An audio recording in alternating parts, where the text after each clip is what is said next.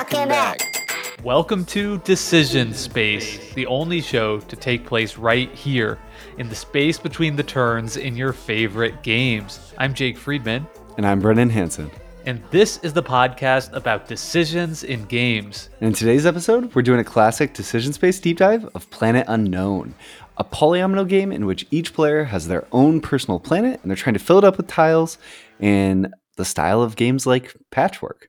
And I'm really excited to dive into this one. It has some novel little twists, lots of interconnected systems that I think will make for an engaging conversation and really interesting stuff with in terms of the objectives in the game and also the mini games in a way. And it's also just a game about tracks in a way that we haven't really covered in a long time and that I like way more than I expected. Very few games I feel that we play and we know as immediately like we have to deep dive this game. Yeah. You know, I'm Yeah. very excited to talk about this one. I think people are in for a good episode. But before we do that, Brendan, do you want to read a recent review that we got for our podcast? I would love to. Okay, so this review is from the Pete Wiss. Is that right, Jake? Yeah. Okay. Uh, the nerdiest board gaming podcast is the title, and of course, it is five stars. So Pete says, I consume a lot of tabletop hobby content, and in a world full of 10 minute micro reviews, Decision Space stands out.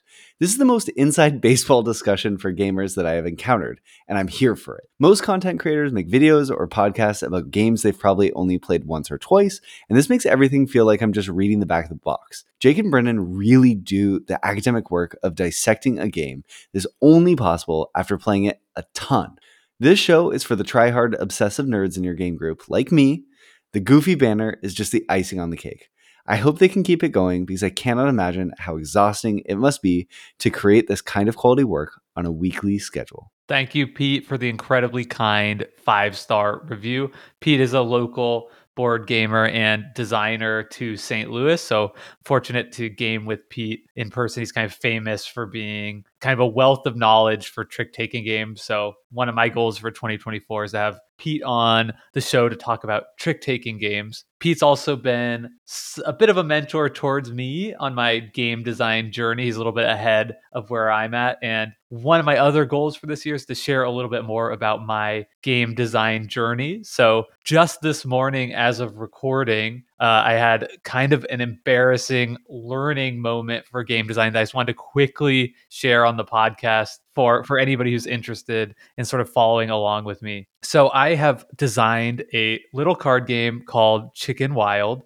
I made a sell sheet for it and I recently before Christmas break sent it around to maybe 10 publishers just seeing if people would be interested. And I got one email back that seemed like a publisher that was pretty intrigued from Europe. They asked me to send them a physical prototype. So I did that just before break and I this morning they sent me an email saying that the prototype arrived safe and sound. However, they asked me to please choose a lower value on the package next time because they had to pay 30 euros to receive the prototype. What? I was so embarrassed because I had, first of all, like I've never sent a prototype or really mail of any kind to Europe before, much How much, less you, to like how a- much do you say it was worth?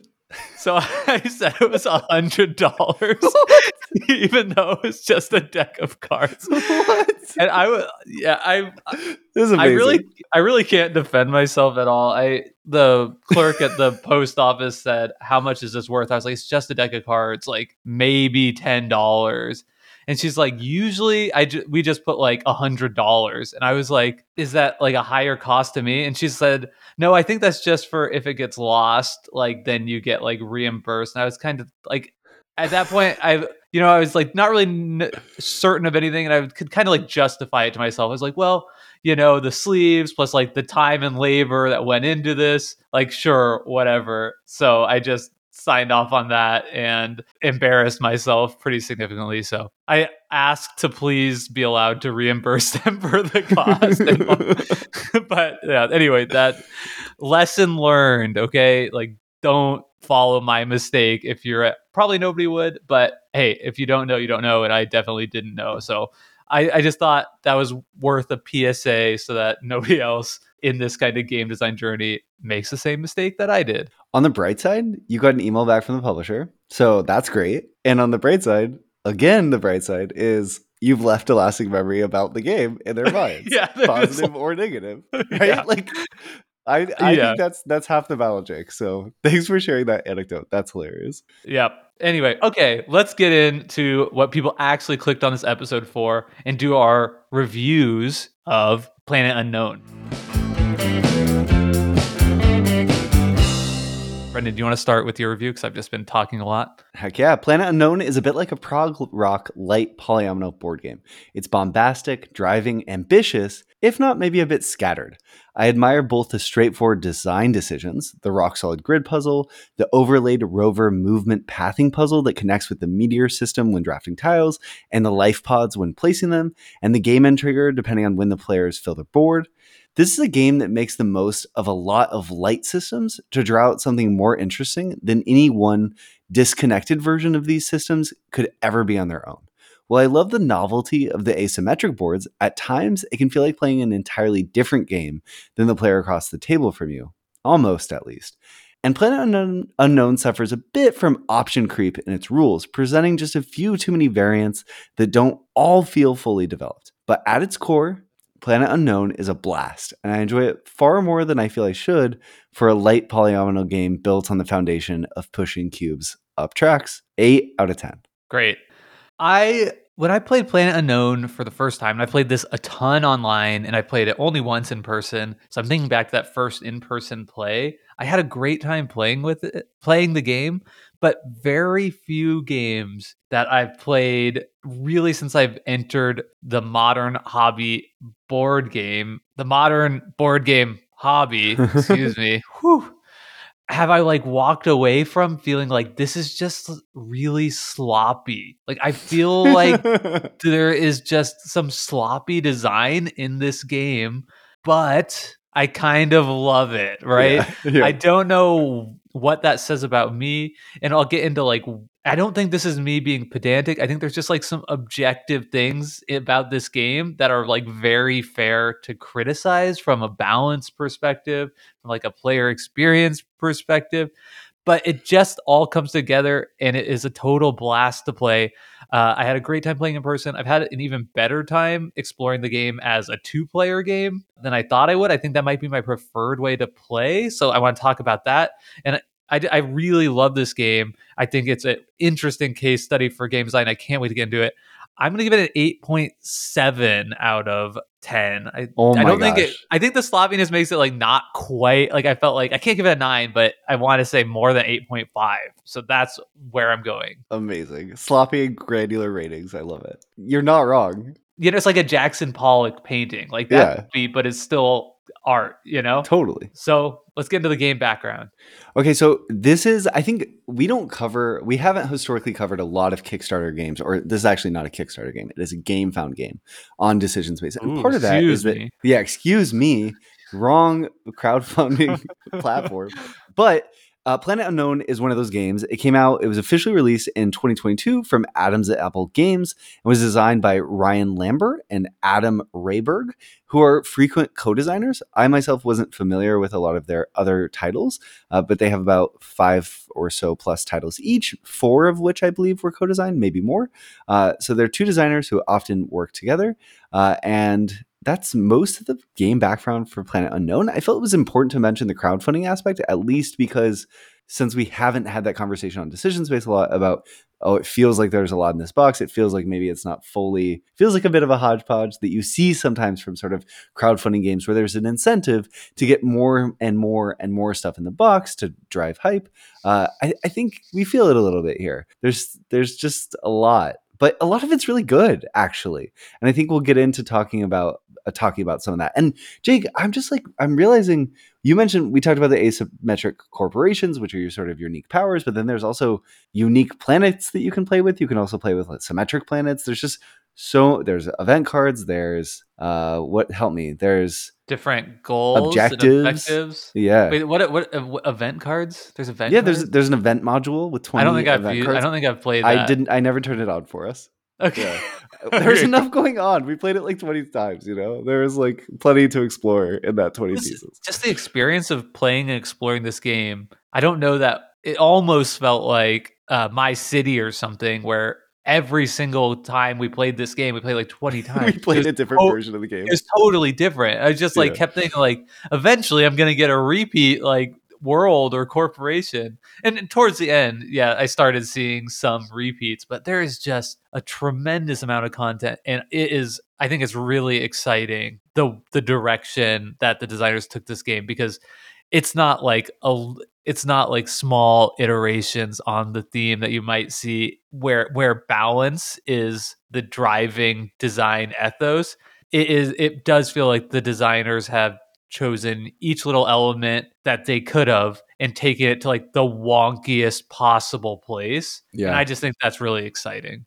I think some games too, Jake, you you can see like, oh, not they didn't put every idea they had in this box. And here it feels like every idea they had Uh, kind of ended up in the box. But luckily, Ryan and Adam had a lot of amazing ideas. There's really cool stuff in this box. So every time I got to play with a new asymmetric planet, I was like, oh, this totally changes the game and it's a fun version of a fun game that I enjoy. right So I yeah. Very cool.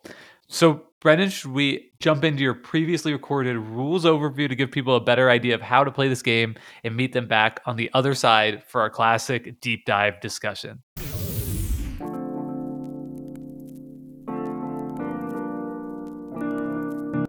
Planet Unknown is a light polyomino tiling game in which players have a personal planet board that turn by turn they attempt to fill with six different types of tiles Civ, Water, Biomass, Rover, Technology, and Energy. Four of these tile types correspond to tracks shown on each player's personal board. When a player places a tile on their planet, each polyomino tile depicts sections of two types. They move a marker up the track or tracks which match the type of tile placed. Moving up tracks can provide helpful benefits like points, bonus movement of additional tracks, special Civ cards, rover movement for a novel pathing minigame all about picking up life pods and meteorites from a player's planet, new technologies which typically amend the rules of the game, and more. A novel twist in Planet Unknown is its drafting system. All the tiles in the game are placed in a Lazy Susan, which rotates freely and is split into six segments. Each player takes turns being the station master, which allows them to rotate the Lazy Susan such that one of these six segments is in front of them, from which they can pick from two tiles a large tile, usually showing a meteor but allowing them to fill their board more quickly,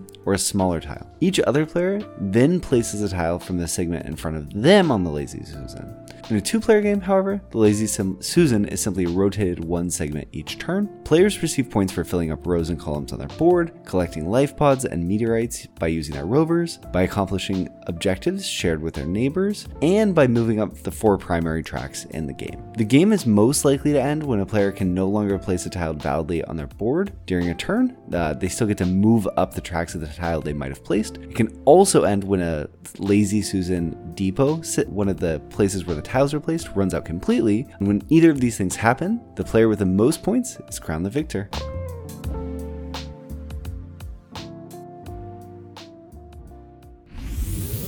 Thank you, Brendan, for taking the time to record that. Hopefully, people now have a better sense of what's going on in this crazy game called Planet Unknown. Should we start where we always do and characterize the overall decision space of this game? Yeah, I think we absolutely should. Okay, so what we typically do is we talk about the size and depth. This is an interesting one, Jake, because for me, Planet Unknown, this it's an overlaid objectives game, right? Mm-hmm. You are trying to accomplish lots of different things at the same time. You're not choosing between objective A and objective B. You are trying to accomplish objective A, objective B, and objective C all at the same time as efficiently as possible. Right. So let's take just the space game, the starter world and starter corporation.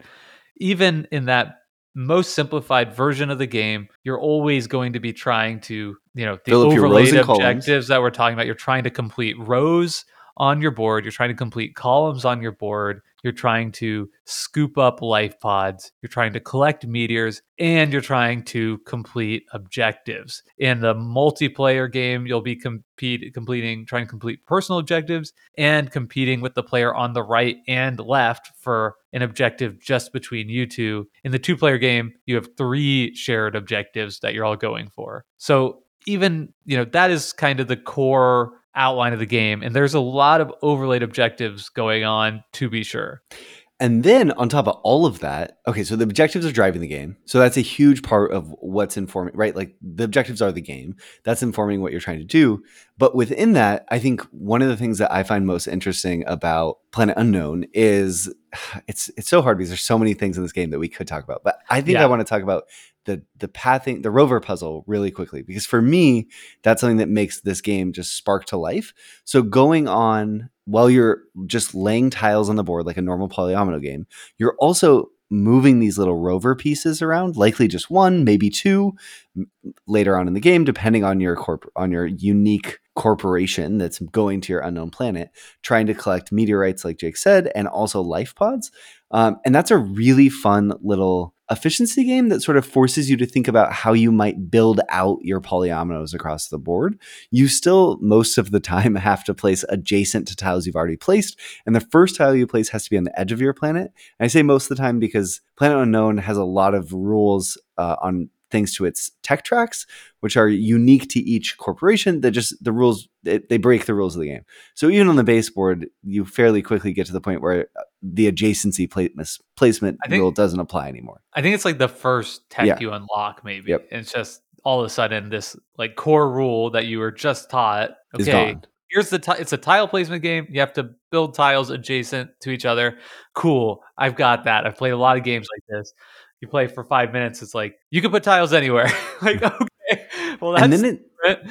and that really explodes the decision space because then there's so much thinking about okay i can see the tiles that i might draft down in this lazy susan shared in front of us which i talked about in the rules overview but to mention again there's this really cool sort of plastic piece that's in front of everyone that physically spins and it shows six different segments that are each filled with tiles of two different sizes in these depots uh, and whoever is the station master in a multiplayer game gets to move it around and choose which segment they want in front of them and pick a tile from one of them. So you can you have tons of options on a given turn that you could place combined with being able to place anywhere. There's a lot to think about on any given turn of Planet Unknown, but luckily the objectives are not complicated. They're very clear and straightforward. So you most of the time have a good sense for what you're trying to accomplish at any given point in time. Yeah. I, I don't know. I, I'm flailing a bit here. There's so much. what I've already identified just in the beginning of this conversation is Planet Unknown is is kind of like the Magic the Gathering of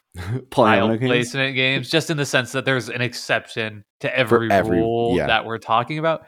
And also, I think another apt comparison as we talk about the, the, the decision space is the decision space changes based on what you're trying to do at a given point in the game. Brendan, you might be trying to do a rover puzzle where I'm just trying to end the game. I'm trying to just fill up my board with the biggest possible pieces to trigger the game end condition, which is when as soon as any player can't place a piece legally, that's the last turn of the game. So if if I feel like I'm ahead, maybe I'm just trying I'm I'm the beat down in that situation. You want to make a mess. I just want to make a mess and I'm just gonna go ahead and try and wrap up the game as quickly as I can Yeah. Whereas somebody else is doing something totally different with their tracks, which I think I neglected to mention Yeah. as a, a very important objective in the game. So I think that's sort of where the decision space lies. Is I think where the decision space is most interesting is in identifying what you're trying to do Mm. at this point in the game state. And often that'll be I'm trying to advance up a certain track, right? I want to like get this goal on a track next. Like I'm trying to go up the blue track, right? I'm trying to maybe go up two spaces, uh, get a new another point reward, or I get some other bonus on that track. And I think that's really interesting, and that feels like a big decision space. But then once you've identified what you want to do, your options are generally su- are sufficiently limited that it's really easy, I think, to kind of hone in and make the best play towards that goal. And then I think winning or losing is kind of more dependent on the former, like identifying what you should be doing in the game state with the game state than it is on the latter, which is like the tactical implementation of your plan, which gets pretty straightforward. Yep. I, I think that's right, Jake. And the cool thing too also is that sometimes you really care about where you're placing tiles on your planet, right? I want to be filling up those rows and columns, like Jake said. I'm playing a classic polyomino efficiency tiling game where I don't care quite as much about what type of tiles I'm placing. I just want to place the right shape of tiles. And then sometimes, because of the tracks, like we mentioned, where you're trying to move up these really four key tracks, but also there's five tracks in the game, all of which do matter. And then there's six types of tiles because there's a wild ish resource. Sometimes you just care, oh, I really need to get a water tile. I don't really care if I mess up my tiling game because if I get to the top of this water track, I get gobs of points. So I just any type of water I can throw it on my board, I need to get it there because it's so many points that it's okay if it causes me problems later on. And I think that's a really fun twist that justifies the tracks in a way which normally feel really dry is that they add so much texture to the tiling game because they're sort of forcing you to factor in the sort of potential benefits there and the ways in which you might sort of lean into placing a tile that you otherwise wouldn't just because you want that type of resource on your board or in that place because of an objective even yeah and there's a real sense of like tempo to that as well yeah. because yes. early in the game you're you can be more focused on trying to fit your pieces together nicely so that you leave yourself plenty of opportunity uh, you know to fill in spaces complete the columns and rows which are kind of your baseline point getting uh, operandus but later in the game oh i only have two or three turns left and i'm two spaces away from the top of the water track so now yeah. i'm throwing everything out the window because i need to get to the top of that track uh, and i and i care a lot less about placing things neatly so overall, Brendan, I think it's pretty clear to me that this is a waning decision space game. Yeah. I think that is typically what we find in the polyomino uh, genre. Uh, place and genre. And I think that's true here with the caveat that because of the way the tech tracks on various boards, you know, your like we mentioned with the baseboard, your decision space actually gets bigger at one point in the game once you unlock the ability that you don't have to do adjacency anymore. So there are definitely, I think, more dynamic elements that you that you find here than in other more straightforward games. And then another important distinction is that the multiplayer, the three and four player game, is more dynamic significantly than the two player game. Because in the three player game, when it's your turn, you can put the lazy Susan anywhere. You can pick yeah. any bay to put any tile available. It, the world is your oyster. So that's a huge decision space that comes around infrequently. Where in the two player game, the lazy Susan just spins, just clicks around clockwise every turn. So you're always kind of confronted with that. That aspect of the decision space uh, is more straightforwardly waning. So kind of like patchwork, honestly. Yeah, because you can look you, ahead. I, and I honestly think that works better for this yeah. game for yeah. me.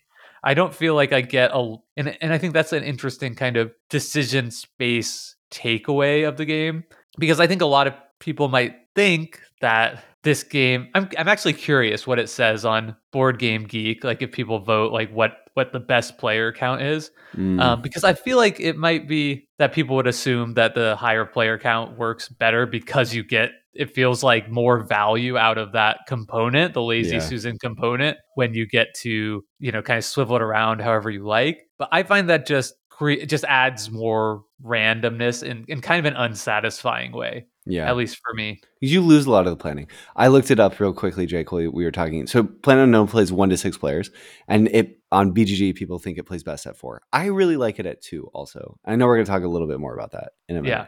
What do you think about the feel of this game? I think sometimes polyomino games can are associated with a bit of a harsh feel, especially towards the end. So often how a game ends is how is what imprints our memory of our experience of that game. Um, so something like Patchwork can feel really brutal and harsh. It's tough not to compare polyomino games to Patchwork. So go listen to our Patchwork episode if you've never played that game. But there's also there's minus ones all over your board, and functionally Planet Unknown kind of has that, but it hides it, and per, instead you just get benefits for filling up rows and columns. So it's it, it's almost as if the board was covered in minus decimals uh, of of a point everywhere, but it doesn't show you that you just you have to finish a row and column to get the points. Um, and then also, so it feels less harsh. Uh, because you oftentimes, especially in the symmetric version, can shed the tile placement rule, it feels a little bit less harsh.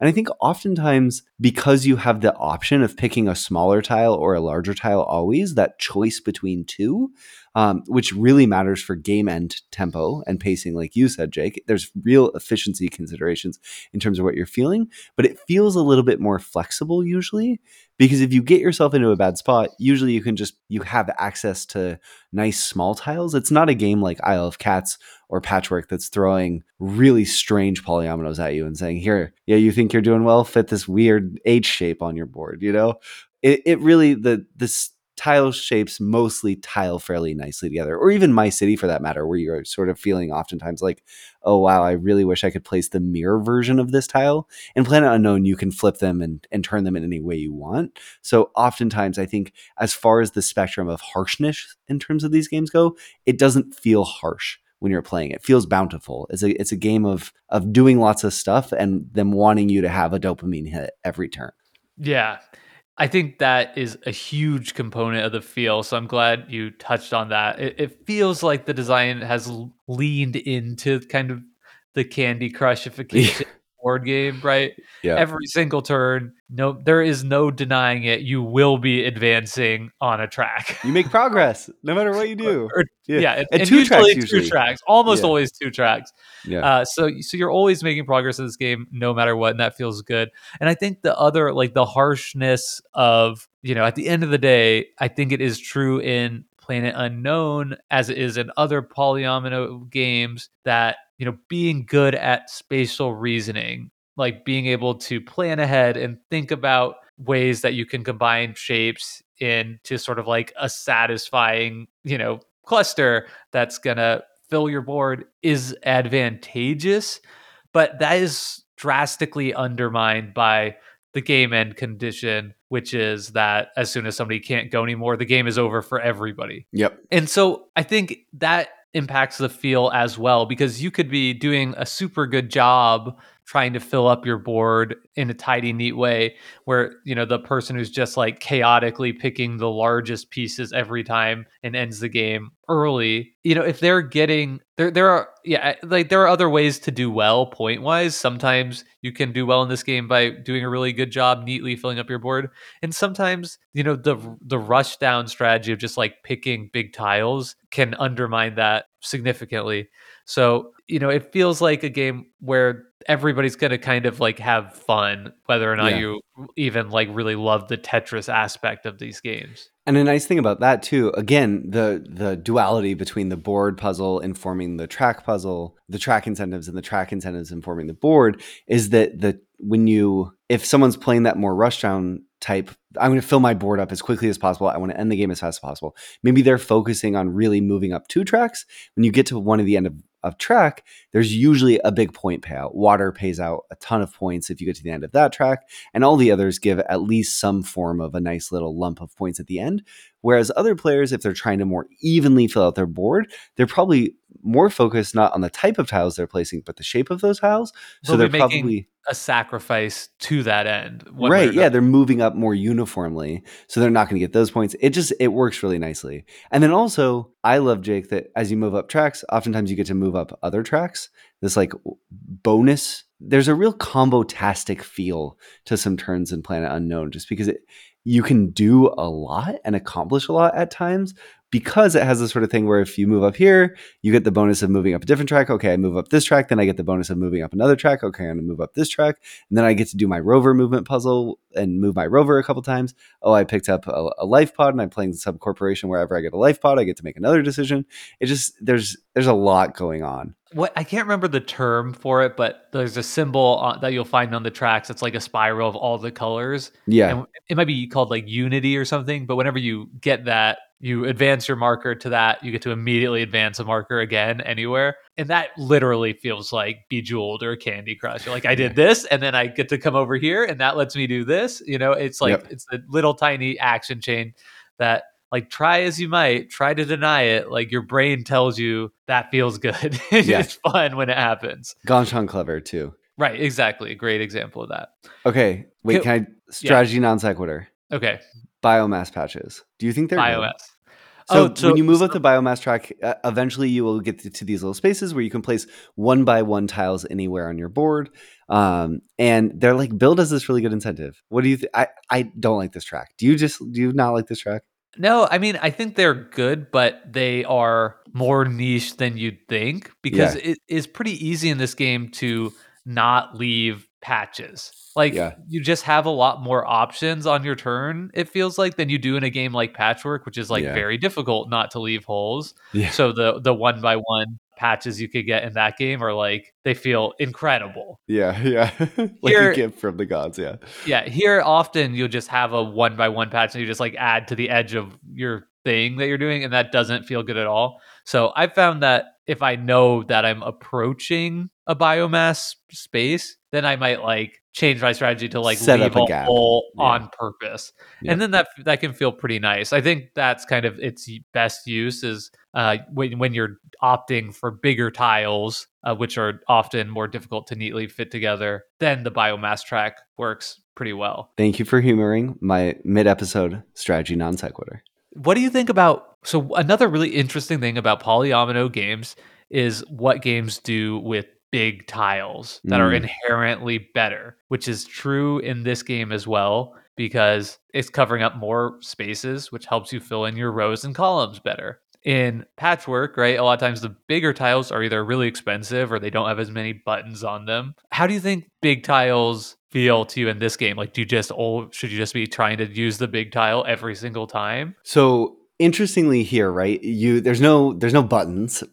So instead of a benefit, you get a downside. Kind of. So a lot of the big tiles have meteorites printed on them. So when you add these tiles to your board, you get hit, they get struck by a meteorite, which your rover can pick up in the future. If you leave them on the board, then it counts as a gap. Uh, so long as that meteorite at the end of the game, if that's there, it's as if that space hasn't been filled in. So you have a real incentive to pick them up because you're losing out on filling in rows and columns. But if you, every three meteorites you pick up, you get a point. So it's this interesting downside that is ultimately probably an upside if you play your cards right, which is fun, something like that. It gives you a good short term planning, and where you place the tile and how you place the tile can start to matter, right? Oh, I need to place it where it's actually ang- like rotated exactly this way. So it's directly next to another meteor. So I can set it up so that my rover can pick up two meteors with two movements instead of having to go three or whatever. You get that little bit of extra efficiency. I find that the big tiles are generally very good. But with that said, the little tiles can st- still be really important, especially when there's specific tracks you just have to move up on or when you're playing one of the zany planets in the asymmetric planets that are strangely shaped um, and just force you, I think, into needing a little bit to play the tile shape game more than the tile type game. For example, Jake, there's this. Did you ever play Cerberus? This is the the planet that's actually three small planets next to each other. That you're trying to fill if I ever managed to land on that one. Okay. That's a cool one. We talked a lot in the Isle of Cats episode about how one of the really fun things about Isle of Cats is you're not just tiling a square, a square grid, you're tiling a rectangular grid that's like tapered at the end.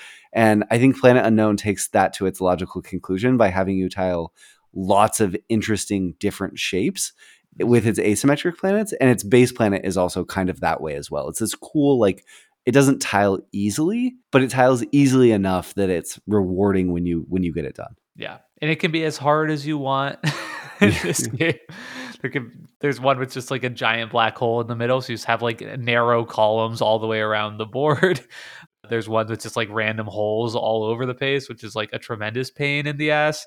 But I mean, that's great, right? Like, I, I think that is exactly what I'm talking about with like kind of leaning into like the exciting differences of the game. So yeah, I agree with what you're saying about large tiles. It's it, I think it kind of and now as we like move into the last characteristic of decision space clarity, I think there's just so many competing things in this game that you want to think about that yes, you want to the big tiles in my opinion are inherently better than the small tiles. So you'll always pick them except for it might not be the right tracks that you're trying to advance, except for it might not be something that helps aid you in achieving one of your uh, shared objectives that you're competing with your neighbor for. So that's kind of, I think, where the self balancing comes Yeah. in. It's just, it's just one of many, many sort of heuristics that you add into your arsenal, but it isn't going to be the end all be all. Yep.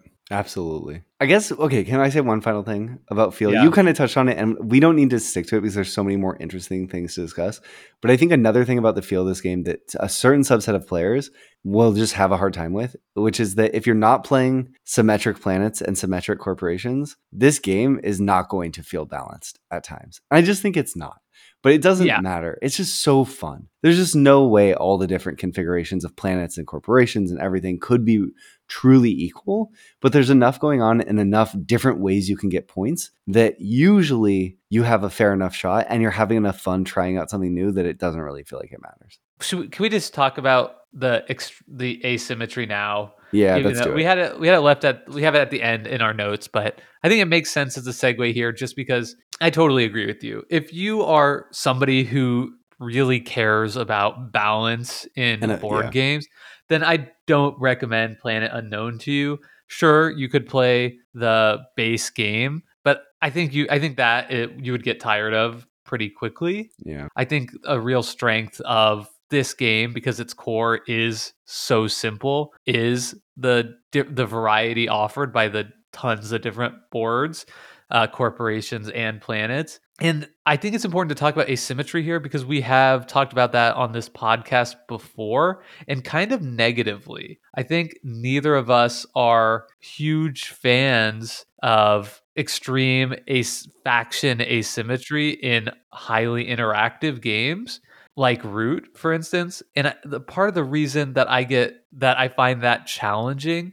is just because of the barrier to entry. If we're playing a game of root in order for me to meaningfully engage with the game i have to know intimately what every other person is capable of doing. Planet unknown at times feels extremely asymmetric. I don't know if it's as asymmetric as root because you're always pretty much it's not because you're always doing the same core objectives but it feels extremely asymmetric when you're using all the different modules offered in this game. But it just doesn't matter that I don't really fully understand what's going on with Brendan's board.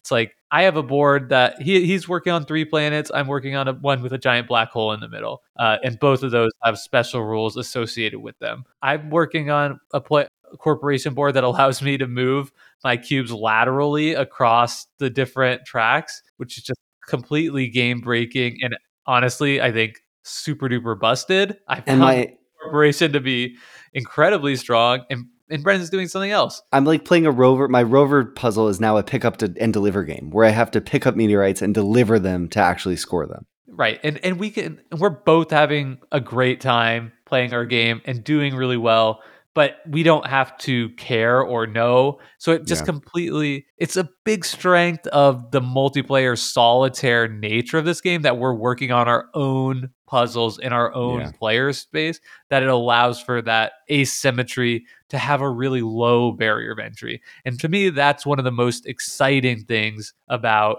Planet Unknown is that it gives you that same super fun asymmetry at a low barrier to entry. And I'm not sure that's something I've really experienced uh, elsewhere as successfully.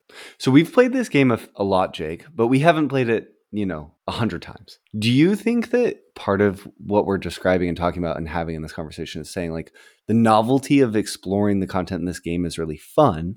Do you think that after a hundred games you might tire of it, or because of combining the different corporations with the different planets, there's just so many variations that it, it would kind of lastingly be interesting to you? And then also as a follow up, well, no, I'll save my follow up. I'll save my follow up. Do you think it would lastingly be interesting to you? Yeah, it's a it's a very a fair question for me. I I think the I'm having the mo- had the most fun with Planet Unknown when I was playing a corporation for the first time Mm, or, or a planet and trying to figure it out. yeah. I think there's enough kind of variability that you can just you can get so many plays out of this game and i, I think there's also a, an expansion for this game called supermoon that just i think adds a ton more stuff into the game as well No.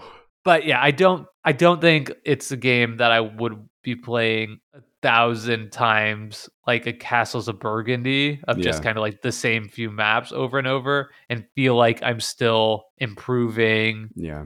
in that same way. I think like the core game perhaps to me isn't as engaging as that.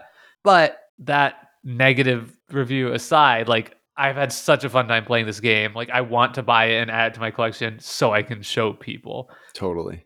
So I, I think that's where I'm at with it. Like I, uh, yeah, go ahead. And I, I think another interesting thing about that, Jake, is that because of the our perceived imbalance in in the asymmetric boards and the planets, even somewhat, I think a real benefit is that you could play this game with almost anyone because a newer player, you could give one of the more straightforward sort of planet boards and one of the more straightforward corporations, and you could take what you perceive to be a pretty tough planet mixed with maybe not as strong of a corporation or one you're not as used to and try to make it work. And I think you could kind of balance the table a little bit more effectively if people wanted to do that in a way that you could keep it interesting for the new players and for you as someone who owns the game and wants to show it to people. And Planet Unknown, because of its table presentation and having the cool Lazy Susan, I think is a game that you do typically, it lends itself to showing other people. It's fun. There, there's enough novelty. Like any game that has a novelty factor that's fairly high is fun to show off. And it's it's fairly high here and it's it's quick it's easy to teach yeah um so i think that's like all the hallmarks of a game that's like for me rewarding to have and and show off as well i but it's you know it's probably a game that i want to play 25 to 50 times instead yeah. of a thousand times and i i mean i i really hesitate to say that because i think that's like when people one thing i've found and i see it in our decision space community on discord I, I see it myself is people buy games with like the most aspirational mindset ever. Yeah. Right? People buy games hoping that it's something they're going to like play it until the cardboard turns to dust and they can like pass down to their kids and it's going to be like their all-time number 1 game. When as we all also know that buying a game for many of us who have way too many board games and pro- many of the people in our community, many of the listeners of this show, not all you know, buying a game and playing it on the table five times, it should be held up as a success. And yeah. if I feel like Planet Unknown is a game that you buy, you probably play it more than that, like 15, 20, 25 times because it's just so fun and you're going to want to show it off to people. And yet that might be kind of played out at that point for you. Totally. Yeah. Okay. I, Jake, that can we talk about some of the systems in this game because there's so many. And I do just want to highlight the more we're talking about this game, the more I was thinking about it when I was writing my, my review. I think the thing that is really special about Planet Unknown and why it succeeds is the interconnectedness of all of its systems. None of the systems are all that complicated. None of them are all that interesting from a sort of, you know, a novel twist perspective, not like a novel, just like component perspective. It's just fairly straightforward. You want to fill up rows and columns. You're picking between two tiles. You have to pick up these meteorites that end up on your board. There's yeah. these life pods that you also want to pick I, up. You have to move up these tracks, but they all inform each other in little ways, right? Yeah, I agree. I just want to say, I think like the biggest like hook for the game is actually a component hook, right? Yes. It's not even a gameplay thing. It's that you get a lazy Susan to spin around spin on around. your table. Yeah. Which is very cool. yes. No, it is. But then the more you play, you sort of see, oh, it's so cool. Like the things that we've been talking about, right? Maybe I want to be picking large tiles and trying to fill up my board more quickly because that informs the game end timer. But maybe if I'm doing that, I'm not moving up my tracks enough. So maybe I actually want to be focusing on smaller tiles so I can fit these tiles of the I can get the tiles of the right type on my board or like everything is so simple but it it just this if you took a a pencil and you sort of like wrote the the different systems down and then you drew a line between them when you could think of a way that the decisions where you had to think about one of the other systems while making a decision engaging with one of them, I think you would really have a tightly connected map. Whereas some games, the connections aren't so direct and aren't so clear and aren't so interesting in terms of how immediately you can interact with them on a decision level, right? Like when I'm placing my tiles, I'm doing that thinking about moving up the tracks. I'm doing that thinking about the rover puzzle. And I'm doing that thinking about how to fill up the rows and columns. And none of those are so complicated or so demanding that I can't think about all of them, right? Like a lot of games, and some games do have that interconnectedness, but it's so complex you can't actually engage with them.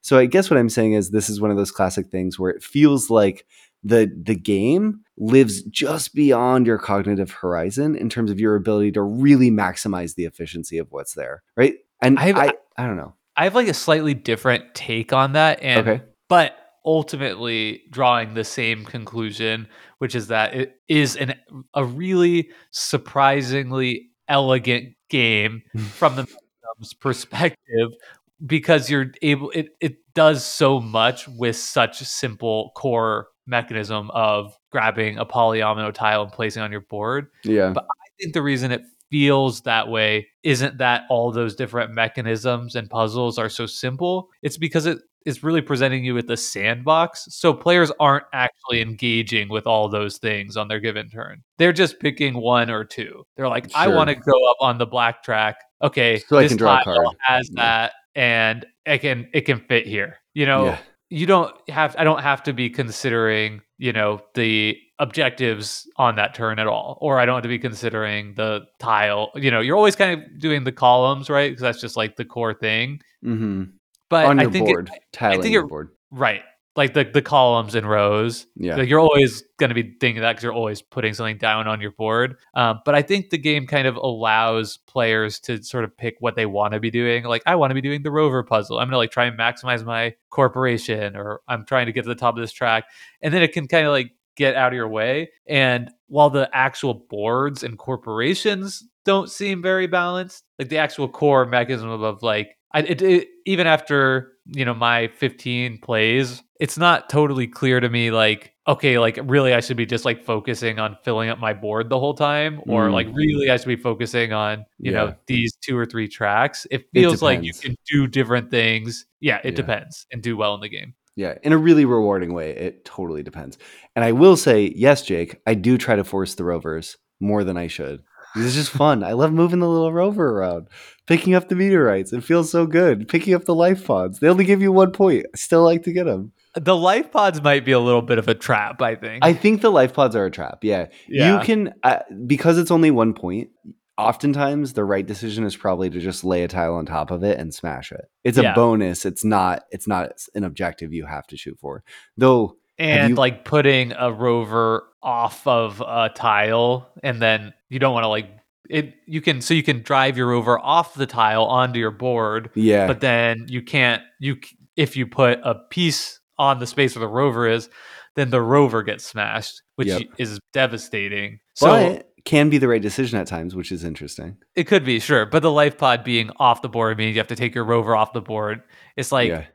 It's just a it feels like a pretty big tempo loss to get the one point have you played the corporation board where the life pods go onto your tracks and you can skip over them and you get to move them around when you? I think I, I think I did. Yeah. that one's cool.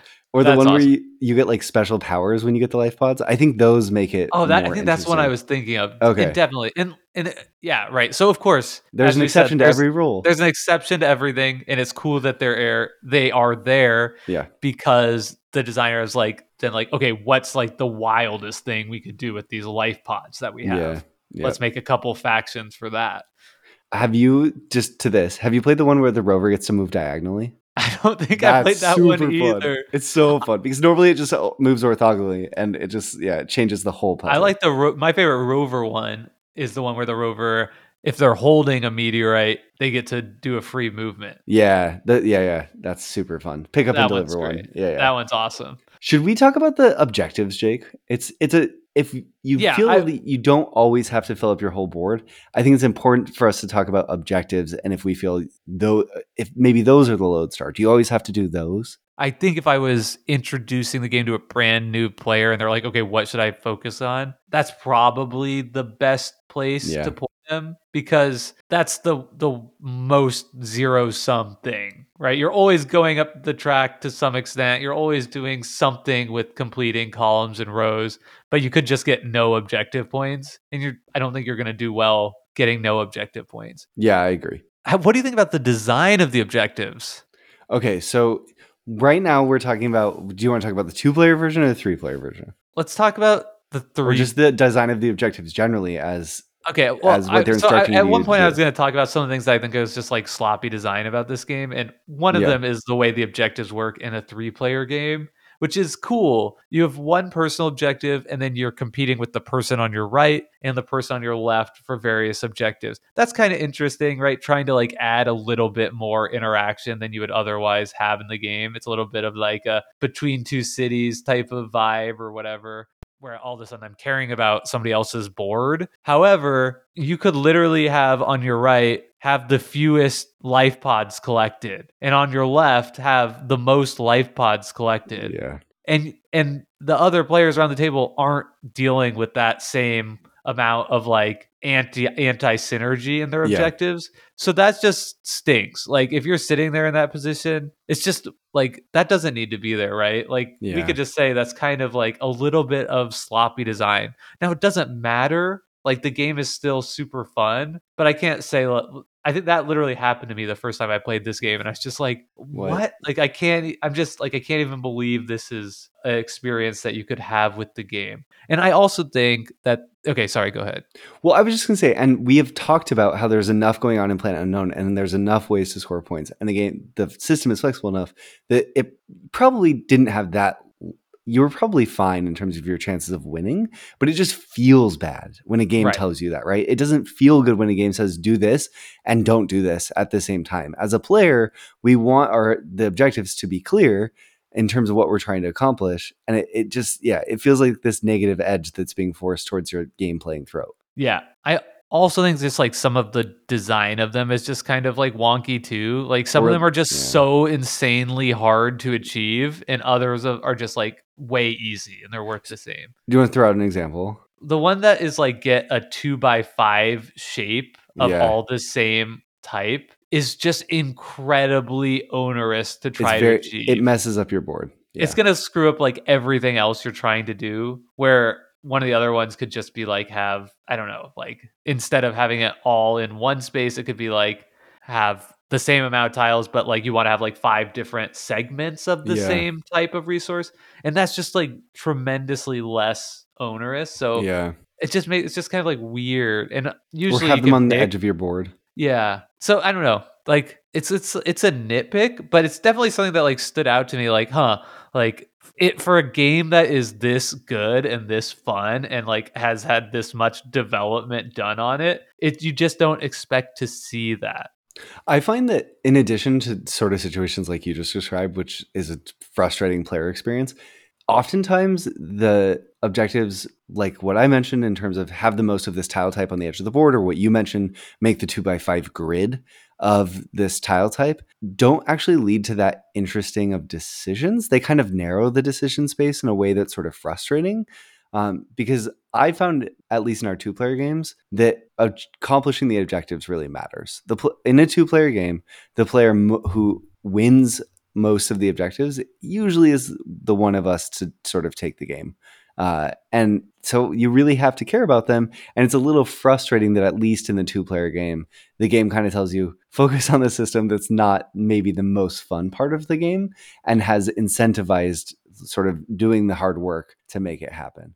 But there are fun moments where you get glimmers of interesting decisions, but at the same time, it's just there's this tonal conflict between this objective system and the way that the rest of the game presents your pursuit of points that's a little bit, I don't know, at odds with I- itself. It's a little prog rock. I might be like kind of cooling on global objectives that are zero sum. Like I like Mm. it more in Cascadia where it's like do this as as well as you can Yeah. versus Right. like the One, one, player is going to get five points. the first person to achieve this gets it. Yeah. You know, because that just feels so important. And I think you're right. It narrows the decision space so much. I just played a game, funny that we're talking about this, called Moon by the Mm. publishers of Villagers. That's like global objectives, the game. Like Interesting. we played a four player game. There's 16 global objectives that you had to like. Like that's too many of those. 16? No, wait. Yeah, no, I said it wrong. 12. So there's there's like one per player in the game times three. So we play four player games. There were three or four bronze, three bronze ones. Shoot. No, four bronze, four silver, four gold.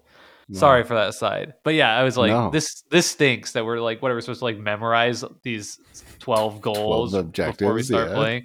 Yeah. Uh, I really liked the game otherwise, but that was like, huh? And yeah, it's so having it come up here in a as kind of like a sticky thing that I agree with. It's kind of like, wait, maybe maybe I'm not crazy because it just feels like a little bit ham-fisted, like player interaction. Like I got your, Yeah. pl- you want player interaction? I got your player interaction right here. It's We're this all card. trying to do this. Yeah. It's, it's this grid of things that we've set out. Yeah.